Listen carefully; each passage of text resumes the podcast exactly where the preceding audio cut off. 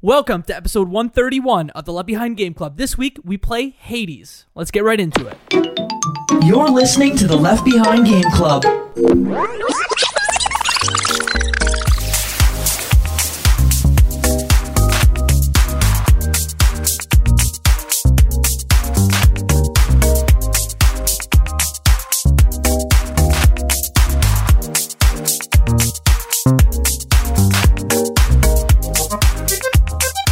Welcome to the Left Behind Game Club, our never ending attempt to make sure that no game is left behind. I'm your host, Chicken McCourt, and today I have three friends with me. The first friend, you know him, you love him. His name is Michael Ruffalo. I'm excited to talk about a very good game.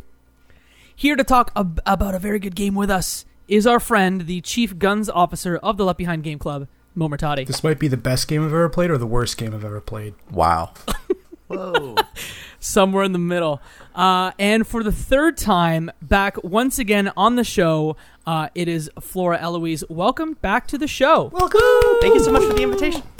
Uh, of course. Uh, so you can find Flora on our episodes previously of uh, Last Day of June, as well as A Short Hike. But for those folks who don't know you, uh, go ahead and, and tell the folks a little bit about yourself. Yeah, um, I run a website called Epilogue Gaming. Uh, we kind of focus on video games as art, literature, and a storytelling medium. Uh, we've been kind of running that for a couple years now, and I mostly focus on writing. So. Um, and you were streaming, but the one thing I would absolutely recommend everyone do, uh, I think you have impeccable taste in gaming. Uh, so uh, if folks want to follow you on Twitter, uh, you post all the games you're playing, and typically there is some really fun games in there uh, that you wouldn't find otherwise. So from a curation standpoint, uh, your Twitter is fantastic. Uh, where can folks find you on Twitter? Oh, um, I'm at Ludo Narrative FM, and um, yeah, that thread has been really fun to kind of keep up with. I started it because I stopped streaming, and I wanted a way to kind of like visualize all the games I've been playing, and uh, it's been fun keeping up with it. Absolutely phenomenal, Michael. Uh, I think you wanted to run Flora through the gauntlet Yes. uh, of Yes, questions. gauntlet Yes. time. This Let's is- Go ahead. Just for, for the listeners that don't know, we usually do this with our guests before we hop online to, you know, kind of loosen everyone up, get a little bit more comfortable with it. But we think letting you in on the behind the scenes magic uh, will take this to the next level. So, Flora, I have a few questions for you. Okay. Don't be too intimidated. They're going to come at you flying fast. Just give us the best answer that you have. The gauntlet begins. So, what's a really popular game that everyone seems to love but you don't like? Currently, I would say anything Metroidvania. So Metroid Dread comes to hmm. mind. It just came out. I just don't enjoy environmental exploration, the difficulty, all of that sort of stuff. Oh, okay, good great. answer. If you had to marry the last video char- video game character you played, who would it be? Well, technically, it would have to be Zagreus, the subject of Hades, because I just logged on to check my stats and everything. But prior to that, um, I would say maybe um, Yagami from Lost Judgment. Okay, okay. We we do have a Yakuza channel in the Discord for all of you uh, Yakuza fans. Um, have you ever had a crush on a video game character, and if so, who? Tifa Lockhart, yes. That's a good answer. Mo. Easiest answer so far. Okay. Uh, another one. If you had to play a game against your worst enemy and you had to choose which controller they use, which one would you give them?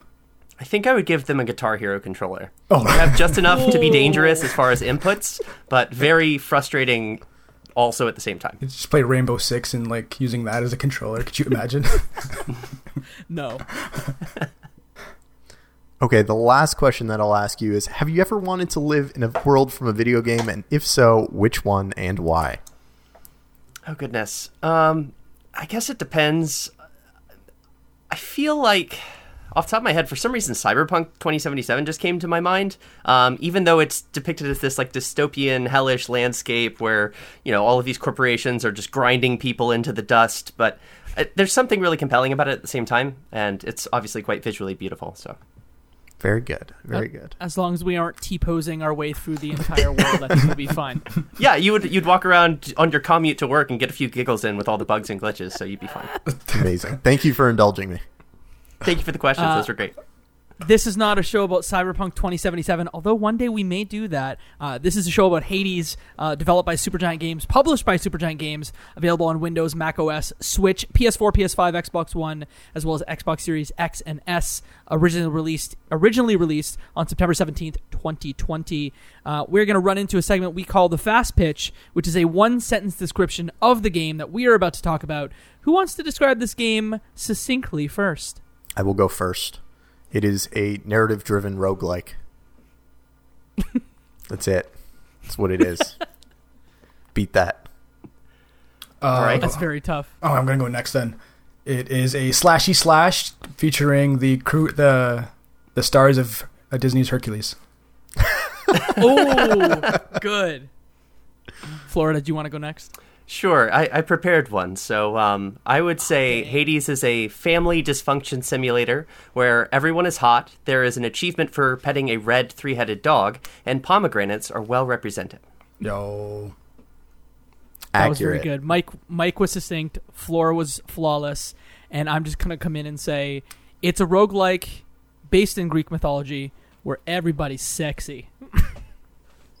I mean, do you really expect the Greek gods to not have some, you know, some real Yeah. spice behind The- their their appearance? The the stuff. yes, Uh, they yeah. have a lot of intercourse with a lot of people throughout the mythology. You know, I don't think it was, uh, you know, He goes there. He goes Yeah. there. uh, let's jump into the time capsule. Uh, this is a segment where we just run through and talk about uh, the things that were happening around the release of this game.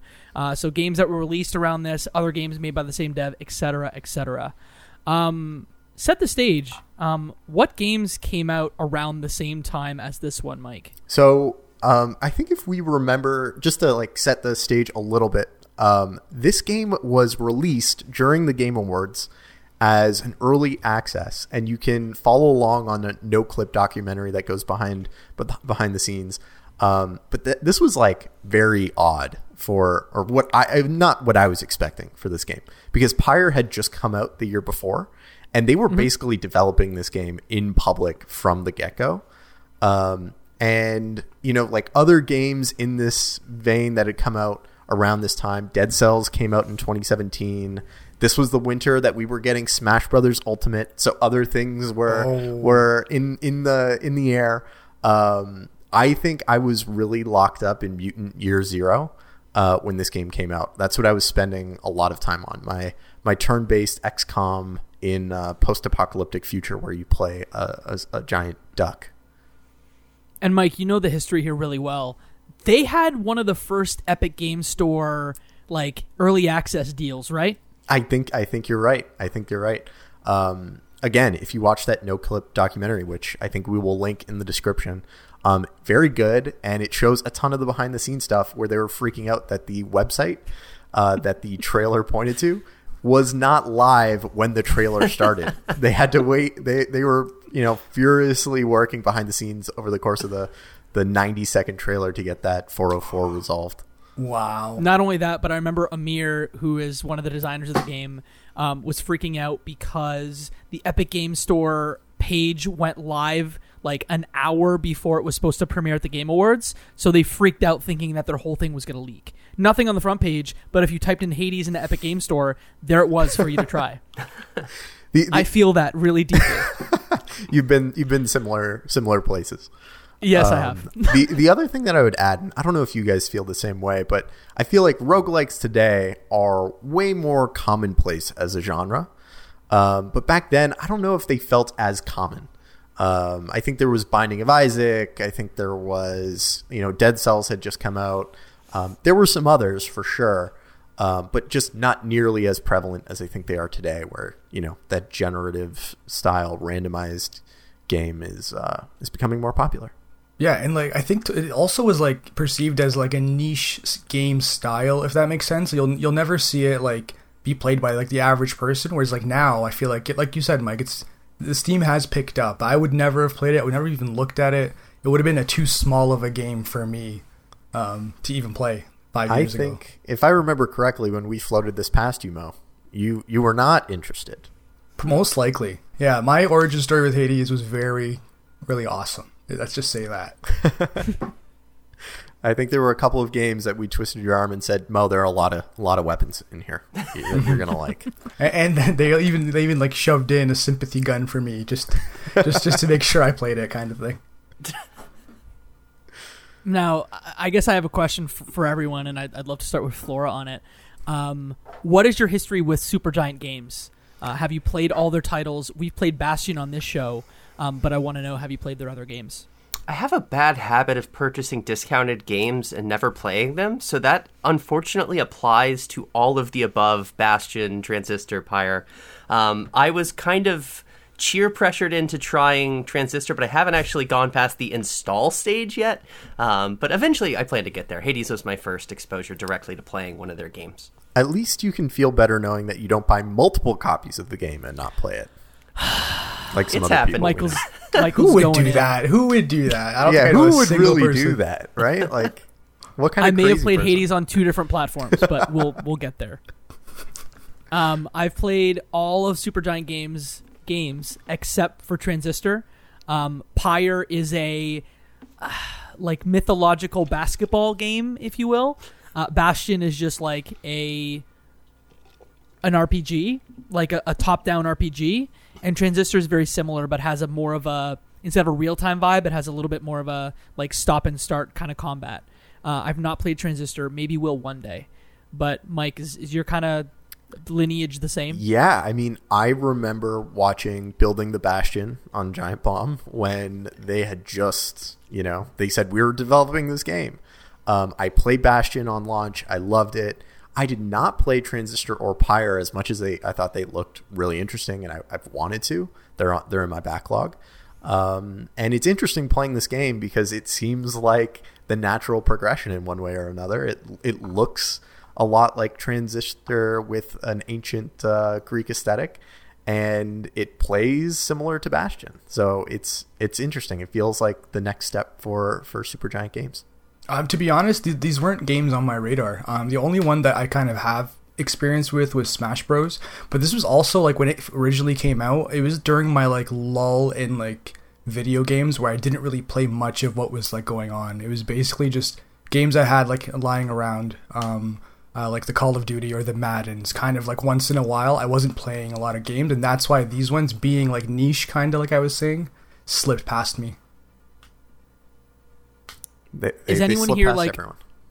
is anyone here like a big roguelike person? Because i would say i am like medium with the with the genre. I enjoy games like obviously i love rogue legacy. I love dicey dungeon which came out last year. Highly recommend that one if if you haven't played it. Nuclear throne enter the gungeon. Um, i think that's basically all of them i've played. So i would say i'm like a medium fan. I would say Hades is actually the only real like roguelike that I've actually fallen in love with. Um, I've dabbled with a few that you just named, but this was the first one that really hooked me, and I think it was just because of the sort of the art style and the writing, just the way that this game kind of presents itself is really strong. I'm blanking on the. Lem- there's there, what's that game that we played that uh, you're the, in the spaceship and you go through space. oh uh, ftl Faster than FTL. I don't know how I totally forgot the name of that. Um, but FTL is, I think, one of the first roguelikes I played. And by no means can I say I'm big into roguelikes, but I think pretty unanimously I like every single roguelike I've touched. Like, I enjoy, you know, you guys know this about me. I enjoy games that can be hard and that you need to overcome, and not by, um, you know, the game getting easier, but by you being more skilled and, you know, more aware of what's coming at you.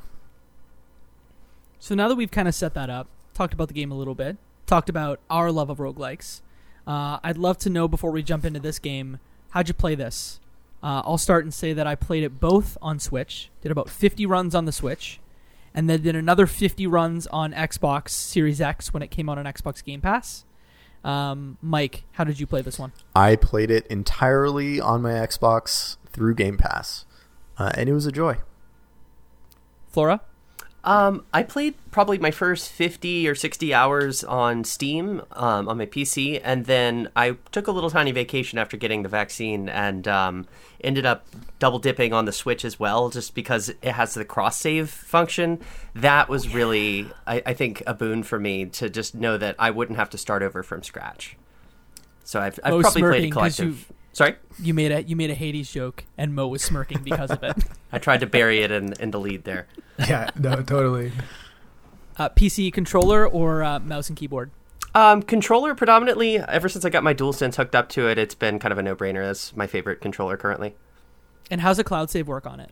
Um, I don't actually remember. It's a very simple setup. Um, it, when you first boot up the game, there's like an option in the menu where you can say, "Hey, link it with this other thing," and um, then every time you finish a run, I think it saves and, and crosses cool. over.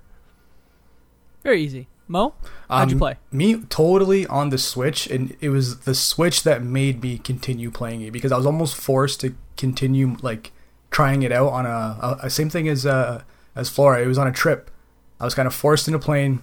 Uh, didn't have anything really to play. Hades was loaded up. I just beat Breath of the Wild, and I had nothing else.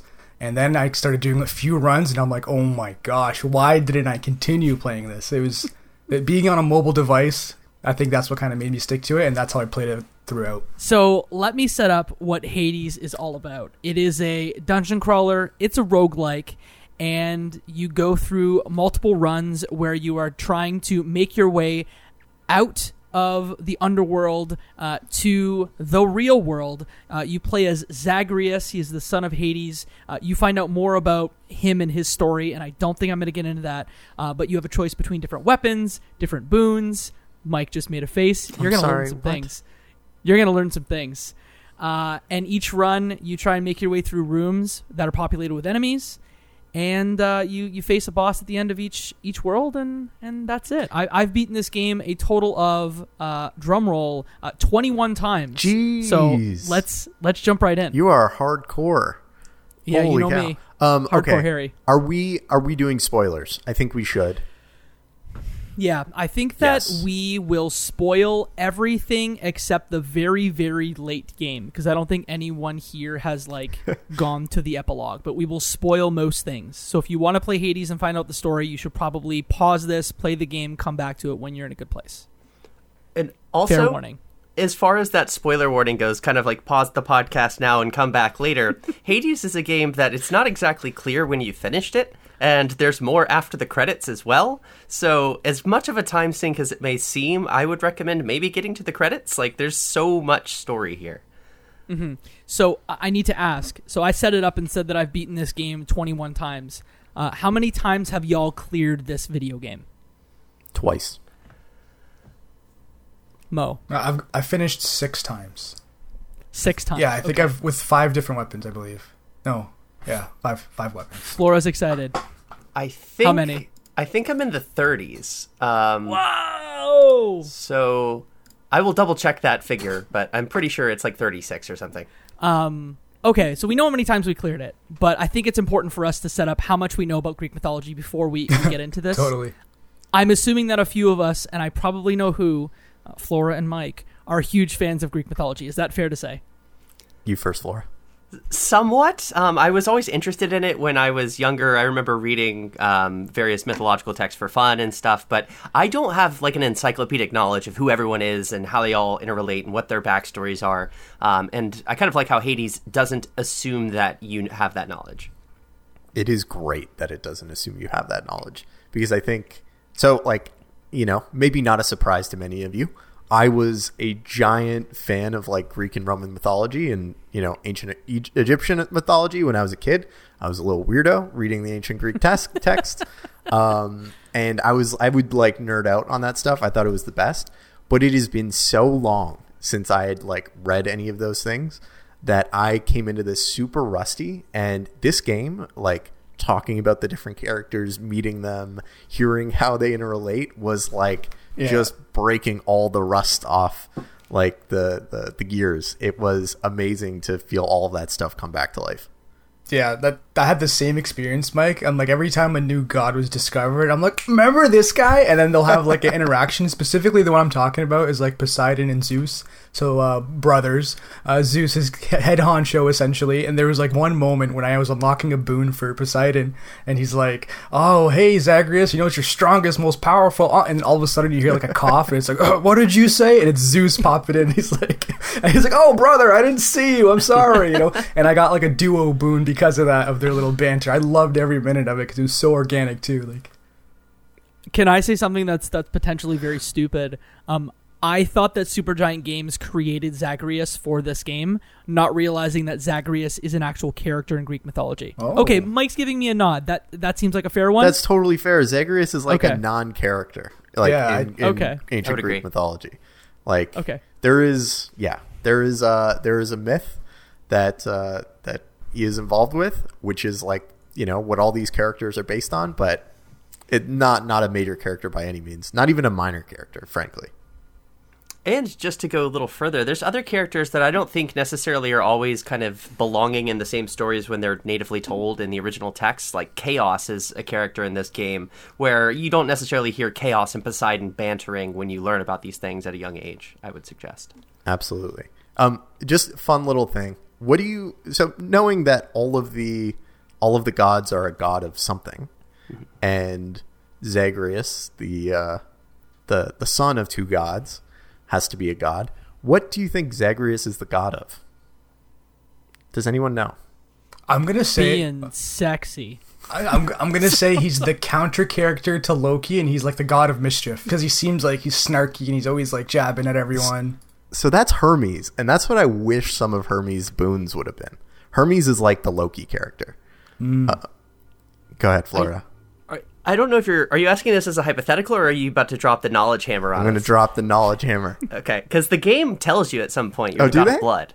Yes. Okay, so I don't know if they- that matches the mythology itself, but Kinda, kinda, right? Because they, I mean, they one of one of my favorite things in this game, and it's a stupid thing. It's so dumb, but like Zagreus has these conversations with different characters, where they're like, "What are you the god of? Like, you have to be the god of something. Like, maybe you're the god of blood. You know, you bleed unlike all of the other gods. There's no ichor, etc., etc." Zagreus is the god of rebirth, Oh, Gotcha. right? Really? Yes. Is that not perfect? Yeah, Yeah, for the game structure, that makes too. Yes. Is that not perfect? Dude, some software engineer was in like some like Greek mythology like course, and he's like, "Oh my god, I can make a rogue game. the character's perfect for it." It is so perfect at every it like at every point in the story that they tell, um, which we're gonna spoil. But like, I'm just gonna drop a little bits. Like when you find out that you died as a baby and were reborn, and you're like, what? Like what? How? How? What? Is that like a trick or something? Like no, that is literally what you're the god of, dying and being brought back. yeah. Well, they thought he was stillbirth, a stillbirth, right? Right. That's- exactly. Yeah. Right. I can just picture so Greg Kasavin, who's the writer director of this game, just running through his studio, being like, "Guys, I figured out what our next game is about. He's res- he resurrects himself. It's a roguelike." We don't have to pay royalties to anyone. This is like century. Uh, the truth bombs you only get on the Left Behind Game Club, uh, so stick around for this. Um, gameplay. Uh, it is a hack and slash uh, dungeon crawler that feels very good to play. I don't know about y'all, but it's like the perfect combination of like dashing, weapons, powers, boons. It just it feels sublime to play. I would say it can feel sublime to play. Okay. Um, I think that there are some weapons that are just frustrating on, on all accounts to use. Um, and I think there are, you can really pick the wrong boons and set yourself up for a really bad time. Um, but but yeah, generally, if you if you like play it in a smart way, it can feel really really good. Um, which weapons do you find to be more frustrating? Because I think that that kind of mileage may vary under my conversations with other people. I'm sure everyone has different preferences, but I found the bow and arrow to be very frustrating. Oh no, that's my favorite weapon. Well, you're better at this game. than That I might am. be Jacob. I think that's like the meta weapon. Like that's It is. I was looking Okay. this up. I was looking at the, the different aspects, and like all of the bow and arrow like aspects were really high up, but all of the weapons that I like to use were like uh, what I felt was OP was like the gun, uh, the the the gun, The and adamant the shield, rail. the adamant rail, and the shield, and uh, the the pitchfork. Um, like the eternal spear. the eternal spear those were the those were the ones that i felt were like the strongest easiest to use easiest to play with um, just adapted to my play style no matter how i wanted to play whether it was up close or or further away um, but i did not find that that was the case with with uh, with some of the others. Um, I think an underserved weapon in this analysis here is the shield, which is my go-to. That's like my comfort food. It looks like Mo's comfort food as well. Um, there's it provides a nice balance of like up close for the dashing that Jacob mentioned, and also allows me to keep my distance in certain annoying rooms. Because as the game progresses, the enemies change their variations, and some of them have like multiple armor sets depending on the sort of difficulty modifiers you add to the game, and it just becomes a nuisance sometimes. And what I prefer to do is to throw on one of the god uh, boons. I think it's called Doom, where uh, it's from Ares, where it basically just takes extra damage after like a two second waiting period. Basically, just get behind some cover, run around, spam that, get some damage down. Like that sort of thing really allows me to feel dynamic. And it took me a long time to start using the cast in this game. Um, for whatever reason, I would get so caught up in just hitting with your normal attack and using your special, which for the shield is throwing it, um, that I kept forgetting that I had another sort of projectile the whole time. So. I'm so I'm just so happy seeing Mo clap. Like you just like spoke to his soul when you said that. Um, I I couldn't agree more. I I felt like the shield was so OP. Like you could just hold the shield up and it would guard against any damage coming directly at you. I was like, how do you beat a weapon like this that it not only defends for you but also attacks very very well? Yeah, totally. That's what that was the one of the like major features of the shield was you're always safe essentially. If something's going on, you can always back up and hold your shield out. Um, I found with the bow though, that one was the easiest one for me to kind of get wins, primarily because the build route I went with was a lot of like Athena blocking with the volley. So when you're throwing the volley, you're pretty much creating a wall of nothing hitting you and deflecting back. And if you get that multiplier where like deflect does more damage, or you add like a jolt to your arrows, and eventually there's like a Daedalus hammer upgrade where you can send like nine shots with your your special. Like it becomes almost like you just stay behind a wall, launch a couple volleys, get the multipliers going, and you're laughing. I made a tier list of the weapons in my mind, and I would love to share this with y'all. Absolutely. Um, S tier bow, Wow. A tier fists rail, um, B tier. So I said S tier. Yeah, B tier is the shield, and then F tier is the blade and the spear. They both can go and never. Oh come wow, this is so cool. Okay, Yeah, so yeah. when when I when you I are started better than me at this. yeah, so For when I- once, I'm good at a video game. Uh, th- this game I played a lot, like I said, when I was traveling a bit, and I had a good buddy of mine, uh, shout out Zach, uh, who we were playing this together with, and he had unique like play routes, just like you guys are saying now. So like you're saying the spear is useless. That was like one of my favorite ones to use because it was a con. Like if you get the backstab multiplier going, and you spam it, like there was so many cool modifications, and it's so awesome here. Like someone's like, "This is terrible." Mike's like, "The shield," ah, or like the sorry, the air, the bow is terrible. I'm like, "What?" And vice versa. You guys are saying the same back at me, so it's cool. I what I loved about the spear was it felt like a sniper. It felt like I could throw it a long distance, get some type of boon modifier of like, oh, it's going to electrocute everyone around them. And by the time I pulled it back, it, it was like in a lot of cases one or two attacks, and it would not only clear a lot of people around it, but it would also like kill people at a distance. I didn't even have to like get within harm's range. Yeah, and it's also interesting. Like, it's such a trite way to observe video games and say, "Oh, there's player choice. You get to choose how you want to engage with this experience." But like with Hades, it's actually true and doesn't feel hollow to say that. And also reflective of that truth is part of like it sounds like not only are we um, aligning with different preferences regarding the weapons, but their boons as well. Like I, I emphasized Ares. I've heard a few others emphasize. Like it's just kind of there's so many different directions you can take this game. Yeah. And what are boons for the uninitiated before Mo jumps in? So boons are kind of just little modifiers for your weapon. You start off with none of these boons, but over time you make choices between doors and you can unlock things like adding lightning or adding splash damage or adding the whatever the heck the um, like the Artemis chasing arrows. There's so many different kinds, and over time they stack on top of each other. Some of them can level up when you get these pomegranates and etc. no, totally. And I like, like, how one you of the said ones. splash damage. I couldn't think of what it was called. It's the Poseidon one, the rupture damage. That's what Yeah, it is. It looks like a totally. splat. No, I love it. Nick, I, one of the ones I, th- I don't think I've heard anyone mention was I think it's uh, the the god Dionysus or Dion the wine Dionysus. god.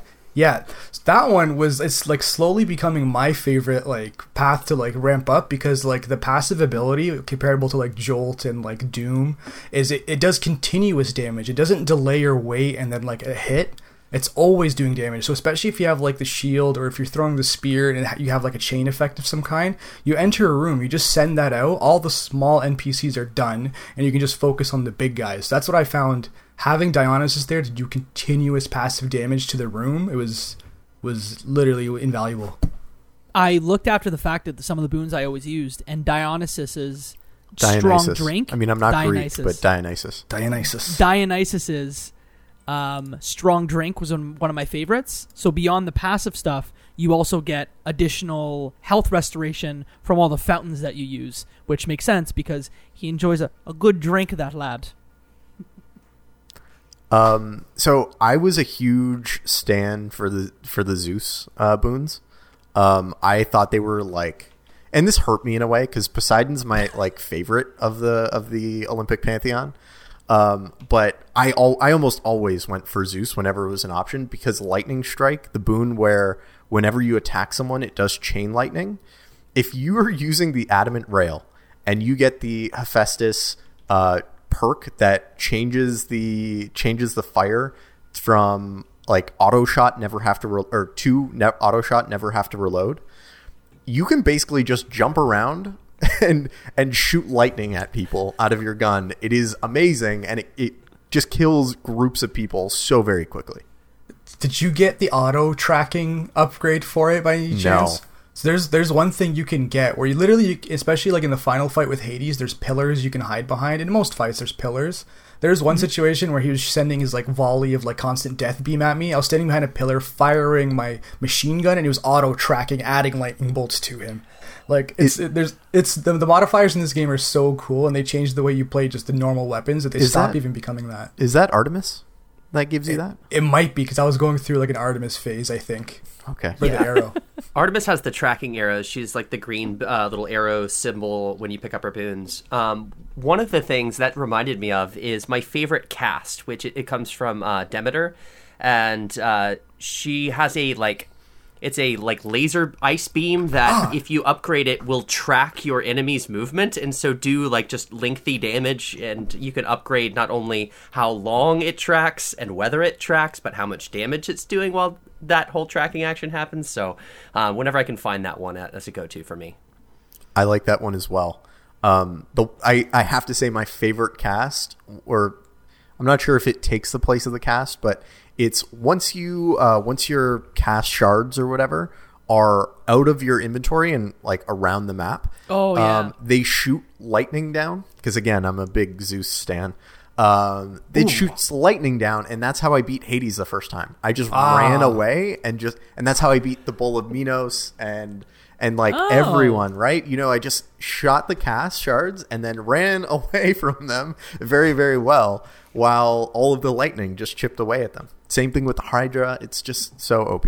Totally, and I had something similar with Zeus because I feel like Zeus is a great modifier, but with when you get the Dionysus Festive Fog, that does a ton of splash damage initially, and then creates that little area. And then there's an upgrade where you take like 15% less damage if you're in there, but you can also modify it with Zeus to add lightning in the cloud. And if you have Jolt on it as well, you're that's that's how I beat Hades the first time. It was Dionysus and a Zeus build with the shield, essentially just leaving him in the fog of lightning. It was nuts. It's awesome. Y'all haven't even mentioned like Ares as blade rifts that you can just throw out like a blade rift that slowly causes damage. And if there's a large group of enemies, you can do tons of damage to a lot of like low level minions. But that's I think one of the strategies I use to beat Hades a lot is just as he's staying in one place, you throw a, a blade rift and it almost has like a pinball effect to a certain degree too, and it'll bounce off columns and stuff and just cause more damage. It's it's chaos. And there's also the God calls, which we haven't mentioned yet, uh, Yeah. where you basically build up a meter, and over time you're able to summon the gods to help you in combat. Um, and there's actually a cheeky little achievement. I haven't gotten it yet, but it's where you summon the gods' help against themselves. And um, so Did that's that something one. I need to go back and, and work on. I so those are my favorite rooms. Um, so contextually, you know, whenever you complete a, a, a dungeon or a little area, it gives you options of where you want to go next. And it's often this god or that god, or do you want to get money or do you want to go to buy something, or you know, where do you ultimately want to go? And some of them have two gods or two boons in it, and you need to decide which boon you want out of the two. And the one that you spurn, the god that you do not choose, is is just hurt and then comes after you. They send not only a bunch of enemies, but like a personification of them um, or their spirit coming after you. And once you defeat them, you then get that other one. Um, but I did that completely by accident. I was using um, I, I was using Aphrodite's call against her, and I rarely use the call. Th- that's one of the areas that I know I have the most improvement on. That's the make in this charm, right? Yes. Yeah. Yes. Yeah, useless. Yeah. Well, I mean, Unless it you're fighting chunk. her, those hearts Yeah. are annoying. yeah. Yeah, totally. And I think it does like if you get a five like socket like full max like uh, power of the the charm, I think it does a good chunk of damage on like a boss if you're at them. Hmm. You got to eat a lot of pomegranates to get there.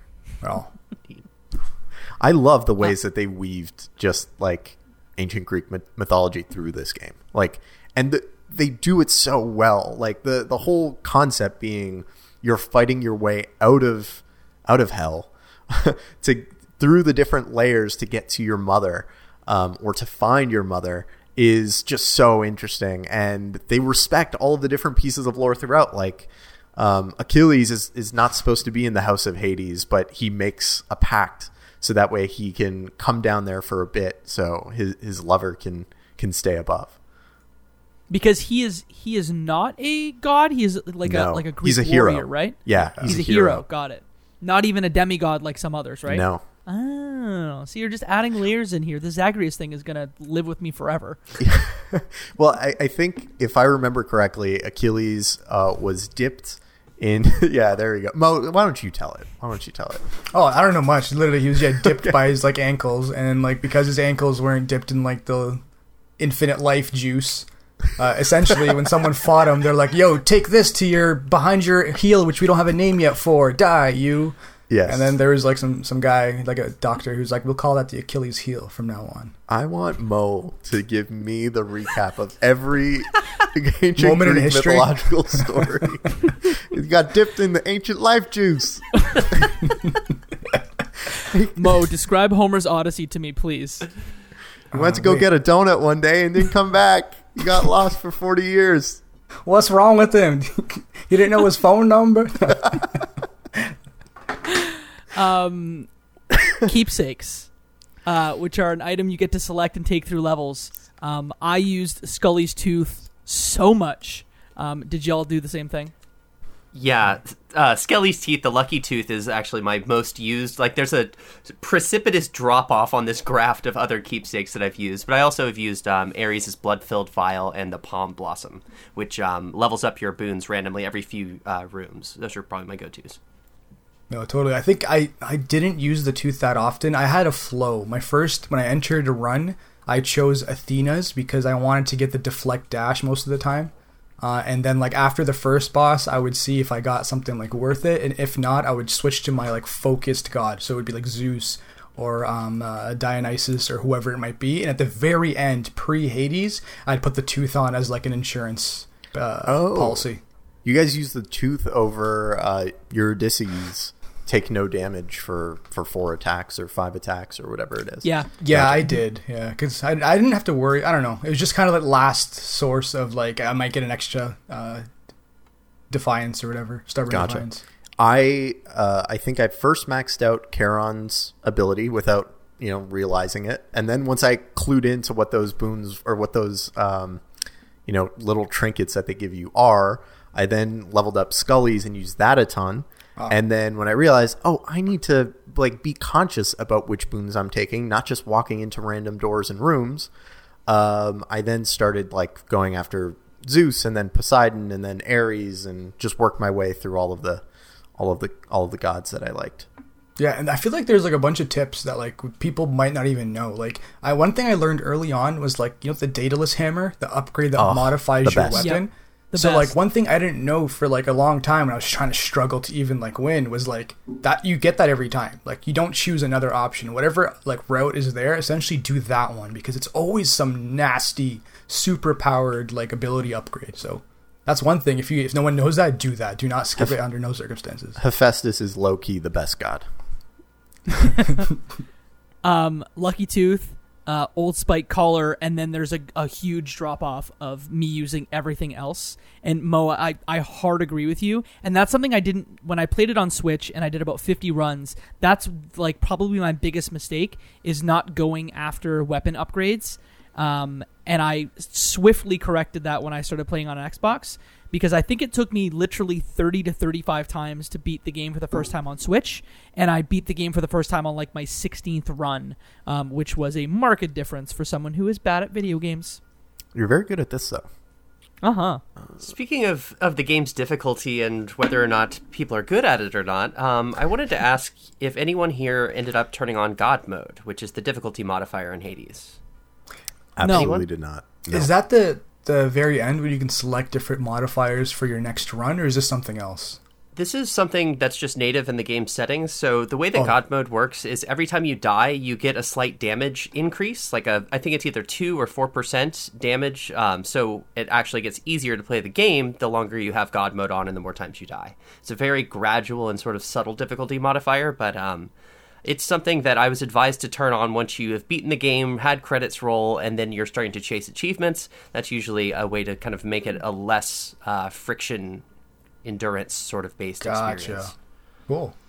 Yeah, the thing that you're bringing up, Bo, is like the the heat um, uh, gameplay mechanic. Yeah. Which once you've beaten the game for the first time, you can then add difficulty modifiers to say, "Great, I want to beat it with." Uh, enemies having like a shield where one hit and then I can start going after their health, or the mini bosses, which we haven't even talked about, will have an extra attack uh, technique that you wouldn't see in the normal game. Uh, I beat the game on eight heat at the top end. Wow. Uh, but you could take the game up to. I think I tried it at 15 or 16 once because at the end of the game you get specific statues um, if you beat it at I think 8 heat, 15 heat, and then I don't even know lots of heat. Um, Flora, did you did you beat it with uh, with a high level of heat? Um, no, the highest level of heat that I have on here is four, um, which makes sense because I, rarely turned it on ahead of time. But once I started trying to beat the game with all the weapons and stuff, I started wanting to kind of farm for resources. And if you beat the game with no heat and you go back to replay it and replay it, um, the rewards that you get from each mini boss are diminished. So you initially get a diamond or titan blood, which are like very important on the totem pole of currency in this game and um, suddenly that becomes like you get this currency of darkness, which is like these more permanent passive upgrades. And um, because I was looking specifically for a few materials, I started adding heat, and that's about as much as I've done as heat for, probably with the Yeah. shield. You guys are way Honestly, more I think than that. me. Yeah, I think for me, I have an eight clear, and then everything else is three and below. So uh, I'm with you. It uh, it really cranks the difficulty on the game for sure. I've not been able to beat Hades with one heat yet. So, um, Really? yeah, and it's super weird. Like when I completed my first run, I use the the fists, you know, those claws that they give you, and I that's not my preferred weapon by any means. Um, and I've only ever been able to beat the game with weapons that are not my like favorites to play with. Interesting. Um, it's yeah, such a such a weird thing. when I was trying to get a win for each weapon, I had that same moment where like I was using the fists, which I would never really use, uh, and I'm like, this is a bad build. What is going? on? And then I clear the third like major boss, and then I get to Hades. I'm like, okay, sure. Like this game has a way of like it, you might it might be a bad build, but you might just discover a new way to play. Yeah, I definitely found that like it really depended on what boons I had picked, um, and how lucky I got getting Athena. Uh, because as much as Athena is not my favorite, you know, god or, or boon to take, um, it is so necessary. I found to like stand a real chance against Hades at the end because the ability to deflect or the ability to be invulnerable um, or to reduce damage, like, just huge, especially the deflection. Yeah, for me it was like side hustle was my number one boon, uh, which just gives you extra money every time you go through, and then divine dash, which is that like shield that goes around you when you dash, was my number two, and Totally. those were essential to me. Um, bosses, mini bosses. Um, I loved the mini bosses in this game. They were also different, also distinct. And uh, did y'all have a favorite? Yeah, let's. I mean, let's set them up, right? We Yeah. we first, um, as you're escaping the the you know the House of Hades, you go through different layers of hell, and the first first mini boss that you encounter are the different Furies. Um, so it's either Megara, Tisiphone, or um, who's the third? Uh, Alecto. Alecto, exactly. And um, it's random which one you get. At the beginning, when you first start playing the game, it's always Megara. Um, but as the others are introduced, you start fighting them each at random. They all they all fight in a very similar pattern and a very similar take with slight variations on them. Um, and then I don't know. Did you guys have any preference between them? Which ones you liked fighting the most? Uh, in terms of like easiness, I wanted Megara every single time. Um, but then like I started having fun with Alecto because I would just use like the traps to pretty much take her down. Uh, but uh, Tisiphone was a loose cannon. Sometimes if you didn't have a deflect, it was a little bit of a bad time. Yeah, and I think it's Tisiphone that is the one that like corners you in an increasingly small space, and so the chances of you avoiding damage is diminished quite a bit. And um, that one I, I tend to dread a little bit. But I think it's Alecto who sends out those like circular spikes, and those also seemingly get me often. So yeah, Meg is kind of the easy one once you get used to her. She doesn't have any unpredictable patterns. That's exactly how I felt. Jacob. Same, same, hard same. Yeah, and and it's it adds another layer because in the story, Mike, c- check me here, but her and Zagreus are like ex lovers, right? So then there's that added layer of complication between them. That's what I've come to understand watching videos about this game. But I did not realize that as I was playing. Although I did pick up on some, uh, let's just call it tension between him and Meg. You know, like there there was definitely some tension in the air.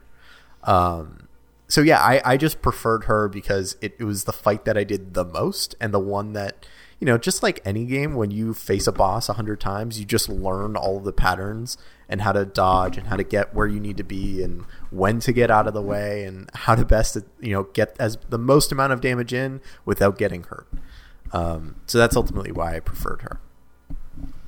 And while we're on the subject of Meg and like the potential relationship there, um, I don't know if any of you went through the process of like romancing any of the characters, but there's a number of romanceable characters, let's say, where you gift them nectar and they first give you back a um, one of those keepsakes that we mentioned, and then over time, it feels like it took me 30 hours to get through this. You can romance. Um, both Meg and um, Thanatos, who you encounter as like a sort of sporadic mini boss. Uh, and there might be someone else, I'm not even sure, but I know for a fact because I've unlocked both of those stories. Um, I did not. So I obviously gave because there's there's two levels of uh, there's nectar and then there's the item that is I think it's ambrosia. better- It is. Yes, you're right, ambrosia. So you basically give you know six to eight different nectars or the same nectar to a character, and then you can give the ambrosia to the character to unlock, I guess, their final story, whatever. I didn't do any of the romanceable paths, but I think I got to the end uh, of I think Skelly, and then maybe one of the two other gods where you get to unlock um, a a little icon next to one of their keepsakes uh, to say like, "Hey, you you got to the end. You have a great relationship with the, with these folks, but didn't romance anyone, and I should have." I got a question about that because I'm still kind of like I'm still going to be playing this game. So is it? Do you just give them the nectars continuously? Because I just keep getting the heart plus ones. I just keep feeding it to them. It- That's not like an endless pit, right? Like I'm eventually going to get something. okay, all right. I'm just dumping these like nectars at these people, and they're like, "All right, thanks. See you later." I feel like I'm just throwing like money in a tip jar. Yeah, it, it felt like it took forever because there's so many characters, and like first I wanted to collect all the keepsakes, and so I was spreading Yeah. my nectar thin. In that, well, that sounds strange, but over time, I um, I decided to, to have a more dedicated, deliberate approach, which ties back to that same thing about heat. When you add heat, you get better rewards, and so I was Ah. able to advance them more quickly.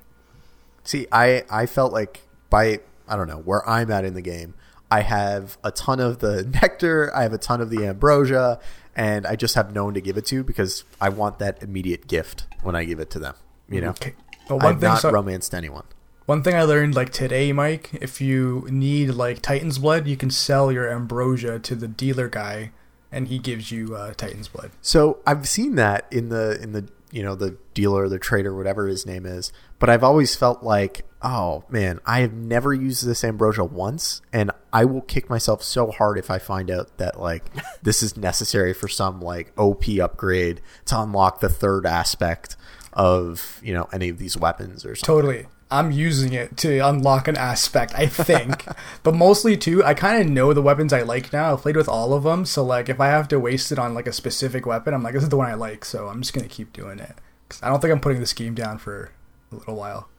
Yeah, it's a Yeah, I great think as I went up. through, I think as I went through, I was like trading for what I needed in the moment. So if I needed Titan Blood, I would get rid of Ambrosia, or if I needed some some extra darkness to be able to unlock, because we haven't even talked about that. How there's different powers or different um, buffs that you can essentially give yourself between runs in Zagreus's room mirror that can give you Death Defiance, for example, which gives you an extra life, gives you extra health, gives you money when you start. And that's truly the way that you, if you are a bad video game player like me, how you eventually end up winning is you just build up your Death Defiance so that when you make a terrible mistake, you can live at least through one of them. So, you mean once you get past Megara, and then you get to the next uh, the next boss, which is the Hydra. That's when Yep. you need that. Yeah, Or- exactly. That Bone Hydra is. Let me tell you, when you first start, that thing's scary. It really is. But. I think by the time I got, because it almost looks like a like a marionette head in the way it's animated Mm-hmm. because of the way that it moves. But that ended up being my favorite boss. Um, Mm-hmm. just because it had such a fun, predictable formula that would be like, cool. I'm gonna hit him. I'm gonna hit his minions. I'm gonna hit him. Hit his minions. That's it. I'm It- done. It's like I if felt- Onix had a baby with Charizard. Okay, yeah, fair. Um, I felt like that was the boss that I could speed run. Like Same. That Yep. was the boss, and I felt like by the, I don't know, maybe ten runs in, I was like, this is not a challenge at all. I'm not going to take a lot of damage. I'm going to get through this. I know exactly how to get through this as quickly as possible. Yeah, and not only is that ultimately a very speed runnable boss, but then you gradually unlock his name, which I think is kind of funny. I don't know if you've seen that yet. Um, we've said Bone Hydra, but his name is Lernie, which is just a good name. I don't know Wait, when it you happened. unlock that? Yeah, I don't, know when it remember happened. The path. But it like Oh, it do? does, and then like no, I don't remember when it happened. It just happened once, and then now his name is Lernie, and I Yep. don't know what I did to do that. But no matter what, so I missed the joke. But You've just spent enough time hanging out with him that now you're now you're good friends. yeah, Right? No, I- li- literally, it, it's a throwaway piece of dialogue that uh, Zagreus is like, "Hey, we we've seen each other a lot. Like, can I give you a nickname? I'm gonna call you Lernie." Like, I think that's literally it. Wow. Like, it's a fun Okay. throwaway line, and, And- it's great. The, the best thing about it too, Mike, is like when you defeat it, it doesn't say like Hydra defeated. It says like Lernie defeated. like so it changes the name as you go. Yeah. I, I I love that boss fight. Like whenever I got to that now, it's like I'm gonna have fun now. Let's go spank his buddies, and then let's go take him down like the different stages. Definitely speed run. My least favorite boss is the next one in mm-hmm. Elysium, uh, and actually, I I only really ate half of this. Um, but the two bosses are. Um, Theseus? the Theseus and Asterius. Asterius being a minotaur, The Bull of Minos. the Bull of Minos, I'm fine with it. Theseus is my least favorite boss in this entire game. Why? Uh, very tough, uh, really flighty, and puts like a shield up at a lot of times, and actually imbues himself with a power of one of the gods at one point, which can be really punishing if you're not ready for it. One of my favorite moments is when him and Zagreus have a have a like fight. Like they're not literally fighting, but they're talking back and forth about how the gods are on their side. And he's like, "Wait, the gods are on my side too." Like, isn't it weird that they're on both of our sides? Can't they make up their mind? I was like, "This is this is it. Like, this is ancient Greece." You know? I love the dialogue in this game so much in every moment. Yeah, and I think that one of the reasons I totally agree with like which one is more difficult in this boss fight. Um, part of the reason I feel that way uh, is that you get to fight Asterius and a mini boss like a separate, isolated encounter, so you get to kind of practice his moves and stuff. It's the combination of having to pay attention to both, and as you mentioned, like he puts up the stubborn shield and things like that. Um, but also, while we're we're kind of living in this boss space, there's a little tiny shade who's on your side in the audience. Which, like, there's just these tiny. Speaking of the dialogue, Oh. little nuggets that he basically just Zagreus says hello to this little shade every time if you if you run up to him after the battle, and uh, he's always there cheering for you with a little banister and everything. I can't was wait to see him. I was hoping so hard that the more that you completed this game, the more that the the shades would start rooting for you over any of the heroes in there. Mm-hmm. I thought that would have been like an amazing, you know, Yes. sign of your progression. But, but sadly, I did not make it that far to see if that happens. But mm-hmm. yes, I noticed that little shade, and I was like, "This is the best" because they hang little banners over the railing, and some of it's the bull, and some of it's Theseus, and then there's this one little like Zagreus banner, and I'm like, "Oh, my man." Did you guys uh you, you can fight the Minotaur earlier and like kind of reduce the boss fight. I liked that like that was there specifically because it was like my practice like warm up, and if I was able to clear him out, and I'm like I know the gauge, I know I don't need any more like boons, I can fight right now if I have to. It was like my boss gauge. Mm-hmm. I also like Theseus is supposed to be a hero, you know, like a king, just a super accomplished hero. And they definitely give him the confidence of a hero, but he just comes across way more of, of like a douchebag. You know, what if just like- Hercules was a douche? yeah, like he really comes across like a douche. Um, and it's just that's not how I wanted to see him portrayed. You know, Is he portrayed differently in, in other media that you take in about Greek mythology? no, but that's just not what I think. That's not how I imagine Theseus in my in my head. You know. Yeah. And then Jacob, uh, Jacob, you mentioned the shield earlier with him. He, he blocks a lot of things. This is when I like the throws a lot, especially like if you had the cast lightning or you're throwing the shield or the spear. You throw it on a wall, it bounces and it's hitting him in the back with backstab damage. And even if he has a shield up, he's toast. That was like a. Mm, I, I like that boss fight. It was the hardest one I felt. It was almost harder than the final. You know the Hades wasn't harder. I, I felt like I spent more time grinding uh, Theseus and sorry, I can't remember the name, but the bull and uh, the bull of hero. Minos, Yeah. Asterius. I was I took a long time to clear that, and then once I cleared it, the small rooms leading up to Hades were nothing, and then like getting to him, I just had to learn his pattern, and now the game's like unlocked. They also make the bull way too nice and family friendly. Like that bull is supposed to eat like virgins and drink their blood. You know, he was raised in the dark. You know, like is the most savage beast they could think of. Yeah, that's I feel the same way with Fenris Wolf in like the Norse mythology, where like that's like the the wolf, and everyone's like, oh, it's just a wolf. It's like no, no, that's the destroyer of the world. He eats the sun, he eats the moon. Like that's not like a friend. like also, shouldn't he be like naked as well? Like that to me is what the bull, bull of Minotaur should be naked. Right. Uh, I'm I'm doing it again. Um, Thinking okay. about those. so you guys, that third boss battle is the one that sticks out in your mind. The one that sticks out in my mind is one that you might not even have to face, and that is the King Vermin. Tiny vermin. I yes. That's It- so same. when you get to the next level, you're about to bang on the gates of uh, of Hades, and Cerberus is guarding the door. And to get past Cerberus, there are all of these little tunnels um, that you have to go through, and some of them might have the bag of meat that you can use to lure Cer- uh, Cerberus away, and some of them don't. And you you never know which one it's going to be. And if you get unlucky, you end up having to face um, this this tiny little rat that is like the king of all rats. That's just like super OP. It can teleport. It, it like it hits for a ton. It is like it is clearly a joke, but it is the one that I hated the most. Yeah, and the key thing here is that after you get that little Cerberus snack, then all of these rooms become optional and kind of a weight of okay, do I need more boons or do I need more resources? Or if you have one of the um, the kind of permanent perks that I use, where your health is restored every time you enter a new room, sometimes that's a nice quick way to heal up. Um, I end up, I find that I clear all of them every time without thinking about it. It just it becomes part of my routine that I kind of want all of those extra resources. And luckily, Tiny Vermin is not guaranteed. There are a couple similarly annoying bosses, but for some reason, Tiny Vermin just packs a punch. Um, and I really, it's it's strange, like why I choose to engage in these optional tunnels because they have poison enemies, which end up being, in my opinion, the most annoying part of enemy encounters. Is where involuntarily someone spits a little venom dart at you, and all of a sudden you have to recalculate where in the room the nearest little healing fountain is to stop the poison, and it's it's a weird series of tunnels. Breaks your flow so I hate hard when so you get much. poisoned like that. Totally. Yes, Yeah. it's the worst. And the, the fact that they're optional, the, the, the way I decided essentially was like I had to have two things. One, I had to have an upgrade. I think I want to say it was Aphrodite, maybe, where like anytime you drank from a fountain, it would give you full health back. There was that option, or it would give you like an extra X percent multiplier on it. The other thing, there was a keepsake that you can get where you can you have you can level it up to the point where there's like a six percent chance that ten health will drop from vases around each chamber. And that got to the point where almost every chamber I was getting one, sometimes two, like 10 block health. So if I had that, I'm like, okay, those optional chambers, I might be at 50%. I kind of want to fight a little bit better against Hades. I'll take that risk of like, let me farm some health in this optional chamber and then get out of there. But if I don't have any of those, I'm not going in specifically because of that poison.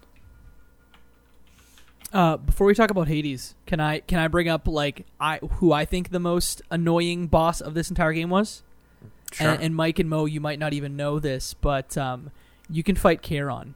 oh man, is yeah. that wow? How? There's uh, So- yeah.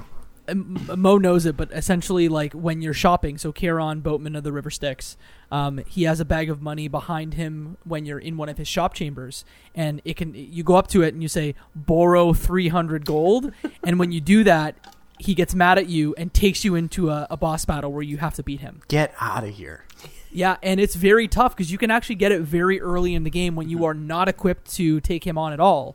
Uh, I've only ever beaten him one time. He has like a lightsaber style attack that literally covers a quarter of the room, and if you beat him, uh, you get a loyalty card that gets you a discount on all of his wares What? Just for that run or Yeah. forever? uh, forever for the entire Get game. forever. here. Yeah. Jacob, I've walked past that little bundle of money so many times. I'm like, no, I don't need it. No, I don't need it. No, I don't need it. And now I'm gonna, I'm gonna try it just for that because there's an achievement in the book too. Like if you beat him three times or something, you get like some crazy five diamonds or something. It is very tough. Uh, I don't know, Flora. Did you did you fight Charon at all? I did because I guess I'm greedy and just it totally took me by surprise. And I was like, free money, cool. And then I ended up beating him first try, but I, I came out of there with very low health, and uh, it made. I don't think I actually cleared that whole run. Yeah. So there you go. I, I tell you guys uh, Wow. when you play this game some more, uh, make sure you take him on. I'll take a least shot. Yeah, It's good to know. Did, did you guys fish at all? Oh yeah, Okay, I I'm thought- I I'm thought I had cool upset with how many times I screwed up the fishing game because it's not. Yeah. hard. thing. It's like Pokemon. There's like the fake really little is. shimmy, or like it psychs Yeah. you bite. out. Yeah. Ooh, and then you got to get it, or you're not gonna get it. So okay, let's talk about Hades. So you finally get past Cerberus, you start walking out onto the snow, and you find Hades there waiting for you. And there's Badass. uh, like amazing. Like it is such a good moment. Um, it's also like not the portrayal of Hades that I was expecting. Like he seems way more like just angry than he does like you know moody. You know, like Hades is supposed to be just sad and moody a lot. Um, and this Hades is just like angry the whole time. He's like, nothing's ever good enough, not only for me but for you. Um, but he basically sits there and he, he talks to you. You know, there's this back and forth, this dialogue. Um, and, you know, when you, I, I think once you beat him a couple times, you sit down and reflect that, like, oh, he's up there waiting for you while he's just getting damaged, waiting for you to get there. And then he still puts you through a freaking ringer of a fight. And it's a multi stage fight. I felt so ripped off the first time I fought him because I completely cleared his health. And then he says, Psych, I'm coming back. I felt so proud of myself when I I had a text message ready to send to my buddy when it I first cleared his health the one time, saying like, "Ah, I beat." Never mind, I didn't send it because I realized he comes back stronger than ever. I posted to the Discord the moment that he came back and just wiped the floor with me after he goes like super aggro, and I was like, I just died to Hades. Like when I thought I when I thought I had him, and uh, yeah, just such a such a moment that feels like a real gut punch the first time it happens. But it really does make you respect how hardcore he is. I think there's a couple things. It's like when he rips off the cape, like it's a true like Star Wars moment. Like I, I picture gonna him as. Obi Wan Kenobi. Also a wrestling thing, truly a wrestling thing. Logan Cunningham, who voiced uh, Hades, sorry, who yeah, who voiced Hades. Um, he voiced the narrator in Bastion, and he's kind of been involved from a voice direction perspective in all of Super Supergiant's games. He's got such a deep baritone, and he's so perfect for Hades. And Mike, the area where I disagree with you is I I think he was actually quite moody, and like he would fly off the handle really quickly, and you would understand like as you keep playing the game that there are reasons why he is the way he is, he acts the way he is, and it's just because he doesn't want to let you in completely. Um, he's like a you know thirteen year old boy who's just you know pouting because you wouldn't let him watch wrestling on Saturday morning. Um, I don't know why I went there, but uh, but yeah, I, I think he was quite moody, and I feel like Logan Cunningham's performance really sold it for me. I, I like the design. You know, it's just not what I was expecting. I'm not expecting Hades to be a burly lumberjack. I'm expecting Hades to be slender and powerful more than he is like, you know, raw force. You want James Woods, is what you want. Yeah, you know what? Maybe it's because I grew up with James Wood being like Hades. You know, Mhm. maybe that's what it is. Um, so yeah, I, I don't know if there's I don't know if we want to get into the fight of Hades too much, but you end up clearing him for the first time. He attacks you with the spear. It's especially fun when you bring the spear to the final battle, and he says like, "Oh, I recognize that. Like that's the, that's the weapon that I used to fight, you know, against my parents, um, against the Titans." Um, but uh, but the the battle with Hades just gets super super difficult, or at least you know really goes to the next level when he just starts shooting beams like a wagon wheel out of him. Um, and one of the things that I realized is if you hug him in that battle, if you get nice and close, uh, you don't take damage. Oh, You you can hide behind pillars, or you can get very very close to him, and the damage doesn't get you. is this a trap? I'm is this not Mike? Are you kidding. baiting right now? Try it. Try it. He's like, die next time, psych. On No, your first try at fighting and try. Hades, stay really close to him. Yeah, I I was watching a YouTube video. I saw it and I tried it and it worked. Cool. And I was like, Huh. this is amazing. I wonder if that's a speedrun strategy or something because the convenience of the pillars, be, they're so wide in their breadth, they're pretty forgiving as far as how much uh, wiggle room you have to get behind them before the beams really come out. So I, I would imagine that probably came from speedrunners. And um, assuming any of you follow like speedrunning of any sort, um, this game has a pretty active community. And like um, there's like all sorts of really interesting runs, like a fresh file save run and stuff like that, where you start like literally from the get go at the menu instead of over time, like all of us have done, building up all of your perks and keepsakes and such.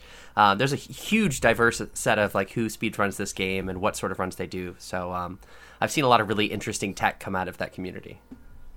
It just on, on this time perspective, um, have y'all looked at the fastest time that you've cleared uh, Hades? Because uh, my fastest clear was uh, 25 minutes and Wow. 20 seconds. Wow. That's spicy. That's a, that's a Yeah. very good run. Mine was like 33. I've got a 2918 sitting in front of me. I don't know if there's anything quicker than that. I have twenty six fifty six. Ooh, that's a spicy run too. Yeah. But I would say most of my runs are huh, longer than that. And just to clarify, those times are calculated in game where there are durational pauses on that time. I, I've found, given just how many hours that I've clocked in on Steam and such, um, that it's almost exactly an hour for me to complete a run with Hades. If I factor in the returning to the House of Hades at the end of a run, and you know, re- like allocating my resources, making a weapon change, anything like that. So it's back to that idea that this is a perfect Switch game. I think that this is a wonderful single sitting. Just do a quick Hades run, leave it installed for indefinitely, and um, I found myself coming back to it for that very reason. So knowing that, um, I've played Hades for 105 hours. How long have you played Hades for? Um, 68 on Steam and some untold amount on the Switch. I don't think that those numbers correlate because Steam is logging it separately. Um, but So you've played more probably than me. around the same. I think you've played a little more. You're than in the me. ballpark. Uh, Mo, Mike, how long have you played, and like, are you gonna keep playing? Uh, yeah, I'm just looking at my profile now. It says 55 hours or more uh, on the Switch, and I've Oh, only wow. played it there. Yeah. I don't know how much time I have in there. I think I've done about 40 runs. They've probably been about 30 minutes each, somewhere around there. Um, so, you know, you could say about 20 hours, maybe a little bit less. Um, I will continue to keep playing it, um, but I don't know if it'll be my go-to game when I need to, to do a run or something. It's I, I'm enjoying continuing to make some progress at it, um, but I think there are other games uh, that we might talk about in the future that I enjoy playing a little bit more. Um, I would love to, to jump into a, couple questions here uh, that actually came in through um, the Epilogue Gaming Discord. If if y'all are game, Let's do it. Let's hop in. uh, here is the first question that I'm going to bring in. Were there any parts of the writing that you didn't particularly like? And if so, Um, how would how would you have preferred to see those parts handled better? I'm going to leave that with Mike uh, first because he is our resident fan of of mythology. Um, would I have wanted the writing to be different? No, I thought Yeah. the writing was like pretty good. Um, there were some characters that I wish would have been like portrayed a little bit differently. Like, um, Aphrodite is not supposed to be just like pure love. You know what I mean? She's supposed to be like that crazy manic feeling you get when you're in love. You know how you're just like drunk and blind to the world? Like, it's supposed to be that, that kind of like on the edge of crazy. I don't think she came across crazy enough or crazy in love. Um, but yeah, like on the whole, I, I really like the game and I like the way that all the writing came together. And if you take a step back and think about how difficult it is to do writing for a roguelike um, and have it make sense, like holy cow, so difficult. I just and maybe this dives because I didn't watch the entire Noclip documentary. I'm assuming at some point they dive into the dialogue system. I just imagine how many spreadsheets and flowcharts they needed to have to make this work. Totally. I have I'm not watched the whole this. thing either, but yeah, I can only imagine. Um, go ahead, uh, Flora. Well, I wouldn't change anything about the writing, but there is simply too much of it, which is a great problem to have. Is I feel like every time I reach Hades, Hades has some new observation to make about, like back to the earlier point about the spear, or um, just every time you do something a little bit different, the game reacts to that and kind of adapts seemingly. And um, even in the menus, that like that's just what's narrated, and this is a fully voiced game. There's so much in these little log books and just lore dumps about things as seemingly insignificant as the fish that you pick up. Um, but also, like as you gradually unlock the uh, relationships with each of the characters, you get little tidbits as well. There's just there is an ungodly amount present here in this game. Um, I have another question from Spirit Halloween. Uh, that first question was from them. Uh, and then the second is uh, Do you have any opinions on the three romance routes? I know that we talked about two of them, but there's a third. Um, what's the third? Do you know off the top of your head? I don't. It's got to be Medusa's head. Made Dusa. It's got to be. I think you're right.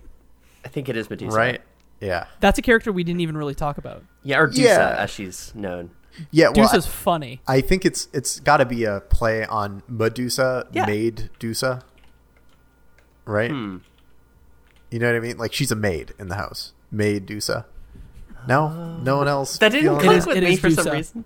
Yeah, Yeah, it didn't right. click with me, but she was kind. Well, it's also like Medusa was the person, and then Medusa gets her head chopped off. So you can imagine that the Gorgon like head would just be Dusa. You know what I mean? Mm-hmm. It wouldn't be the whole thing. That's even funnier when you spell it out. You know? which is a rare occurrence for humor. Um, but Um, yeah, I did not. I again, I didn't do any of the romancing things. But um, if it's her, I mean, that that feels like the right path. Um, I want to ask one question that is not in these questions. Um, do we like the art? Because I think the art is a sublime part of the game by Jen Zee that we haven't even talked about yet. I Um, will say, sorry, you, after you, Flora. I, I was actually initially put off by the art. I didn't like the look of it, the kind of isometric design, and but for some strange reason, the longer I was exposed to the game, and there's kind of multiple art styles. There's like the 3D environment, and then sort of like 2D art as well. Um, I actually really do like it, and especially in terms of like the musical presentation, which I think fits in the discussion of art. Um, overall, I think that this is actually a really compelling artistic game. I so in terms of like how the the art style looked, uh, didn't immediately grab me. Very similar, um, and I think it had a lot to do with how they portrayed Poseidon because that's just not how I think of Poseidon. This Poseidon's just like you're like cool uncle, but then you grow up and you realize he's a bit of a like slimy douche, you know. He's Uh, water Zeus in this in this depiction, right? that's what he's supposed to be. He's supposed to be watery Zeus. You know, they're they're Mm-hmm. pretty much the same type of person. You know, like kind of mercurial. You know, temp, you know, mood changes very quickly. Feels like they have complete dominion over everything in front of them. Um, and this but guy yeah. just pretty much works at a surf shop. He's gonna rent you a scuba suit. exactly Yeah. exactly so i think once i put once i put the way that they portrayed poseidon and the way that they portrayed artemis like out of my mind i was like oh i'm so into this like nyx amazing. Nyx, that's an amazing way to portray Nyx. Chaos, that's an amazing way to portray chaos. Um, there are just so many good, like styles or portrayals of these characters that just absolutely amazing. It, it puts the one or two that I don't love like way in the distance. Mm-hmm. What about you guys? Um, I love the art style. Um, at first, I was put off just because the amount of red that there was in there. I am, as a person, like uh, not a re- red is my least favorite color, and if you put red in front of me, it actually like actively repels me. And so I didn't make it out of the first world for the first while, and so all I saw was red, and that put me off. But it was only when I got to all of all of my hometown red puts me off. Um, but eh, when I got to Elysium, that's the first time where I went, "Oh, this is like greener and more serene," and it really turned me on from an environmental perspective. Um, there were a couple characters beyond the ones that you shared that I really like too. Dionysus, is that how I say I it wrong. Dionysus. Dionysus. Also, this Dionysus is a PG being like- podcast. I don't want to know what you're turned on by. Dionysus. No, you did. You sorry, you meant. Never mind. Never mind. Give give me that context. Give me the context for that. you earlier said uh, I went to this green area and it really turned me on. Um, so, anyway, Dionysus. Dionysus was like a drunk frat boy with his purple juice, and that really um, was a great portrayal. I enjoyed that a lot. I think he's he's also one of the best, like most accurately portrayed. Like he is supposed to be just a party, you know, like he is Mardi Gras, you know, Bacchus. So that's our, our thoughts on Hades. Uh, we've gone for a while here, but uh, let's wrap it up with some final thoughts about this video game. Uh, let's start with Mo. Totally. Um. So Hades is, I think, I've been thinking about it throughout this whole podcast and this recording. It's my favorite game on Switch that I've played, and I think I'm not even gonna hesitate. Whereas before, I was kind of wondering, like Breath of the Wild, whatever. No, this is great. The art style I love, the music I love, the the writing I loved, um, the like progression of like difficulty. Like it does, it's not too hard, and it, once it gets hard, you like eventually, just like Mike said, you get better, not the game gets harder. Um, nothing is really like spelled out for you. Like, hey, go look at this mirror, go upgrade. You kind of have to explore, and you directly see the like fruits of your labor after like exploring and trying on new things. Um, best pick, best pickup game to play while traveling for me, and I'd recommend it to anyone who says I'm buying a Switch. I'm like, this is an instant buy, like before Breath of the Wild for me. Oh wow, Wow. Um, I would say you know you know me. I'm a glutton for punishment. I like hard games, um, but I do feel like this game leans a bit too much on the upgrades that you find as you play that end up passively making you stronger. you know, run by run by run um, as you accumulate more darkness. Um, so that was you know a little bit of a turnoff because I, I just felt like at the end of the day it required me to just put more runs in more than it required me to get better at this you know this combo or learning the right boons to, to push together. Um, but on the whole like i love this game so much. Like it's so so good. Like that one little gripe um, does not overwhelm all of the amazing things in this game. And i'm, I'm so glad that we decided to play this. Uh, I'm I'm with you that this. If I were to make a list of games of my life, uh, this would be in the top twenty for sure. It is a fantastic video game. Uh, it is on Game Pass. If you have an Xbox, you have no excuse. You get those 4K uh, art assets that just make it look, that make it pop. Uh, the uh, the the frame rate's fantastic. Music's wonderful. The story we didn't even like really dive into it, but there are layers to the story as well that you just like get as you keep going. Uh, but beyond that, for me, it's just a game that like it feels so great to play as you dash around the map, use the different weapons, figure out what boons are best for you. Um, it's just so fun, and it is a game that I cannot recommend enough. If you like, even like high level, if you like action titles, I can't recommend Hades enough. It's a fantastic video game that you should not miss. Totally. And I'm a casual too, and I would never play roguelikes, and this became my favorite game. So that's that's another incentive for Sorry, Sorry, your is this your favorite No, game? uh, Switch, Switch. Yeah, I have some okay, I was nostalgic series that are there just for pure nostalgia. Um, but yeah, recent memory and Switch game, my favorite game. Flora. Um, There's a tendency in video games discourse to kind of get swept up by the hype and play what's recently being discussed and what's getting nominated at the Game of the Year awards, and I tend to not really align with that conversation. I try to resist chasing those, you know, currently popular examples. Uh, so I missed the initial hype wave of Hades, and somehow just this idea stuck around in my head. Why is this getting nines and tens out of like just across the board, and people won't shut up about this game? And kind of similar to the rest of you, I like, or at least uh, with with Mo in particular. Like I, I wasn't one who sought out roguelikes, but I bought the game and I have been sucked in for the better part of a year, just playing Hades every now and then. Every few weeks, I boot it up and play a few runs. I play it with friends. We kind of have like an informal race that we do where we sit in a call together and we both boot up Hades, and you choose my weapons and my keepsakes, and then we match heat levels, and then we just see who can clear it faster. Like, it's just a great game to casually play, put on, and um, it's a game I see myself returning to for probably another few dozen hours over the next few months, years, etc that's a fun idea of like getting together with folks and maybe even streaming it on Twitch where mm-hmm. you're watching it in in party mode or in squad mode yeah. and see who who beats a run first. Yeah, the best part is like the banter back and forth. Like, oh, I just got this hammer upgrade. Yeah. Which one should I use? And someone's like, oh, I use that one. It's trash. Do not pick it. And the other person will be like, no, you gotta use it. it's great playing with someone, and I can vouch for that too because I did a little bit of that uh, in, mm-hmm. in my first couple runs. Well, hey, those are our very positive thoughts about a very good video game by Supergiant Games. Uh, it's Hades. Uh, Flora, thank you so much for coming on for the third time to the show. Uh, if folks want to find you and your uh, wonderful taste in games, uh, where can they do that? Um, thank you. And uh, twitter.com slash ludonarrative FM would be the go to place to interact with me and see that list of games. I think I'm about 50 games that I've cleared this year. Um, some of those are as short as 30 minutes. Some of them are as long as, you know, 100 hours. But um, I just like to keep that organization there. And then, of course, my work is found at epiloguegaming.com. And let me say this if you try out Hades and you don't like it, here's a parachute for you.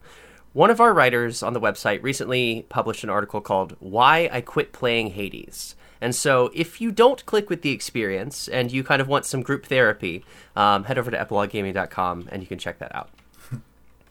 Uh, I will include that as a link in the show notes. Thank you. Uh, and that article is by oh Barry Eyrich, one of our writers. By Barry Eyrich. Barry Eyrich's been doing a lot of work on the website lately. So yes. Uh, there you go. We'll link that in the show notes. Uh, thank you so much for, for coming on the show again. Uh, we love having you, and, and you will be back.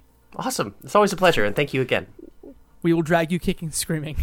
uh, you can find all things uh, Left Behind Game Club uh, at Left Behind Club on Twitter, at Left Behind Game Club on Instagram, uh, on Discord at left behind leftbehindgame.club slash Discord. Do us two favors if you enjoyed the show, uh, send it to a friend and give us a five star review on your podcast platform of choice because it helps a lot. Uh, Michael, uh, where can the wonderful listeners find you on the internet? The fine folks can find me at RuffaloM on most places online or michaelruffalo.com.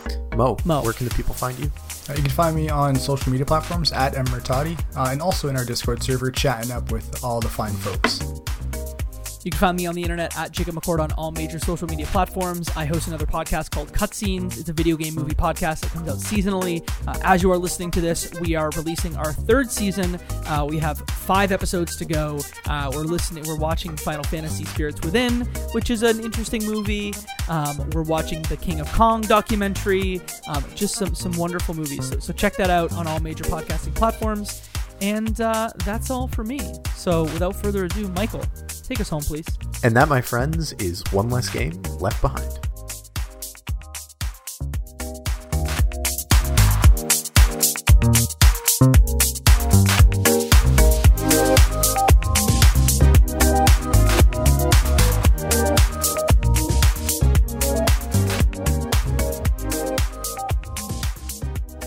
Hey, I'm Jacob McCord. I'm Katie Lesbrance. And I'm Travis Colnut. We are hosting a brand new podcast called Cutscenes. There are tons of video game podcasts and tons of TV film podcasts, but we're going to bring you the intersection of both and talk about video game, movies, and TV. I know what you're thinking. Aren't most of them not very good? Wrong. Some of them are fine. And we're going to tell you all about them. Make sure to subscribe on your podcasting platform of choice. Follow us on Twitter at cutscenes underscore pod. And most importantly, give us a listen. See, you, soon. Cutscenes, a video game movie podcast.